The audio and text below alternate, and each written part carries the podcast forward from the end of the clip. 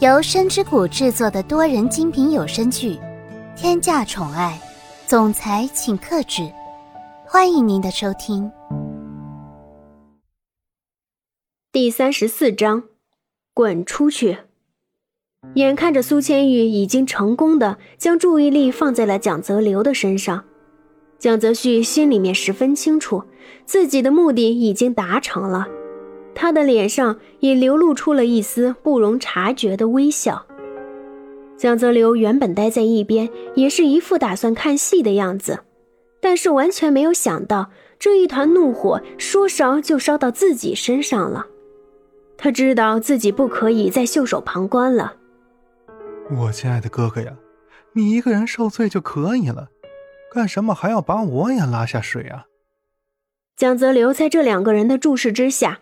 淡定的情绪消失的无影无踪，留下来的都是惊慌和恐惧。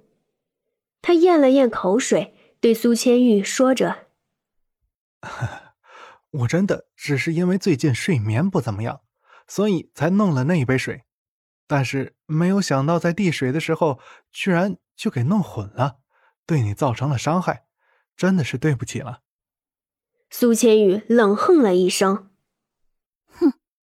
我如果信了你说的话，那我就真的只是一个三岁小孩。你骗谁不好，偏偏骗我。你觉得我会信？蒋泽流挑了挑眉毛。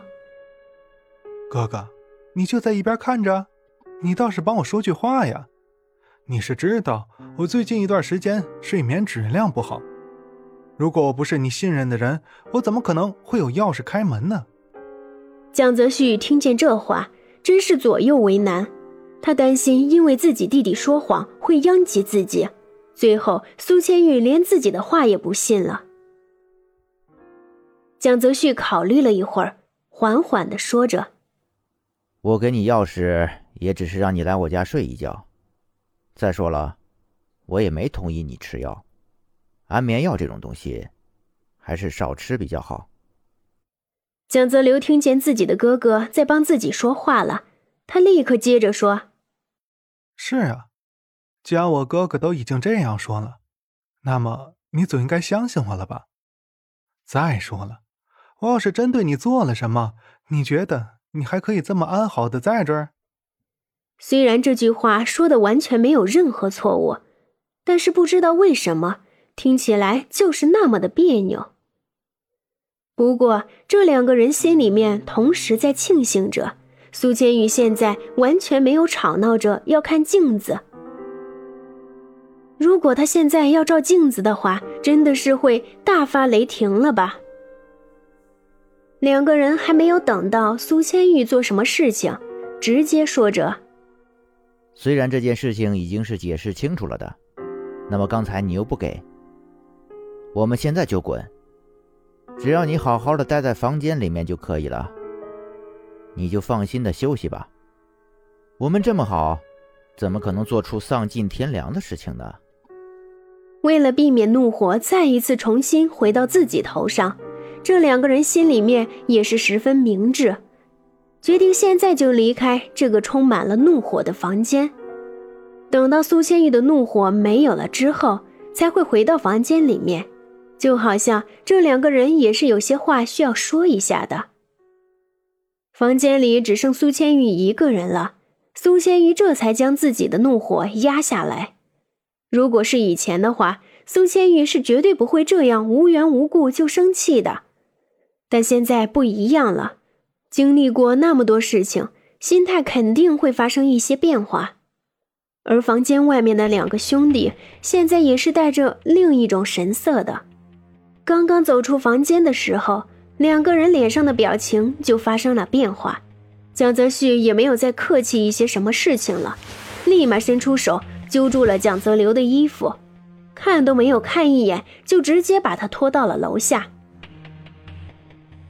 蒋泽旭现在也是完全都没有好脾气了，让蒋泽流待在这里，完全就像是一颗定时炸弹。这样的举动真是不太好的事情，所以蒋泽旭也是绝对不会同意。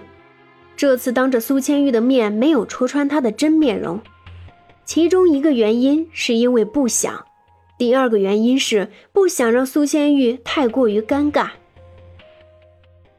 但是如果蒋泽流真的做出了一件十分不可原谅的事情，那么蒋泽旭也是不会再隐瞒什么了，该怎么做还是会怎么做的。既然蒋泽旭都已经是跟家里面的人说过苏千羽的事情，那么就已经是做好了万全的准备，说明蒋泽旭现在已经是完全有能力去对付蒋泽流的。只不过是不想要将现在的关系扯破。蒋泽流，趁着我还可以对你心平气和的说话，你从现在开始就从我的眼睛当中消失。我可以当做今天的事情没有发生一样。你今天所说的一些话，我也可以当做没有听见。我们两个人还是兄弟。只要你能够好好的安分守己的生活。说话的时候，蒋泽旭伸出手整理了一下蒋泽流已经有点凌乱的衣服了。虽然手上的动作是十分温柔的，但是脸上却透露着一种威胁的语气。只要蒋泽旭不是耳聋，就是可以听见的。但是呢，真的就是有一种人。明明都已经听出了话里面的意思是什么，却又故意装出一副听不懂的样子，说的就是蒋泽流现在这个样子。本集已播讲完毕，感谢您的收听，期待您的评论、点赞和分享哦。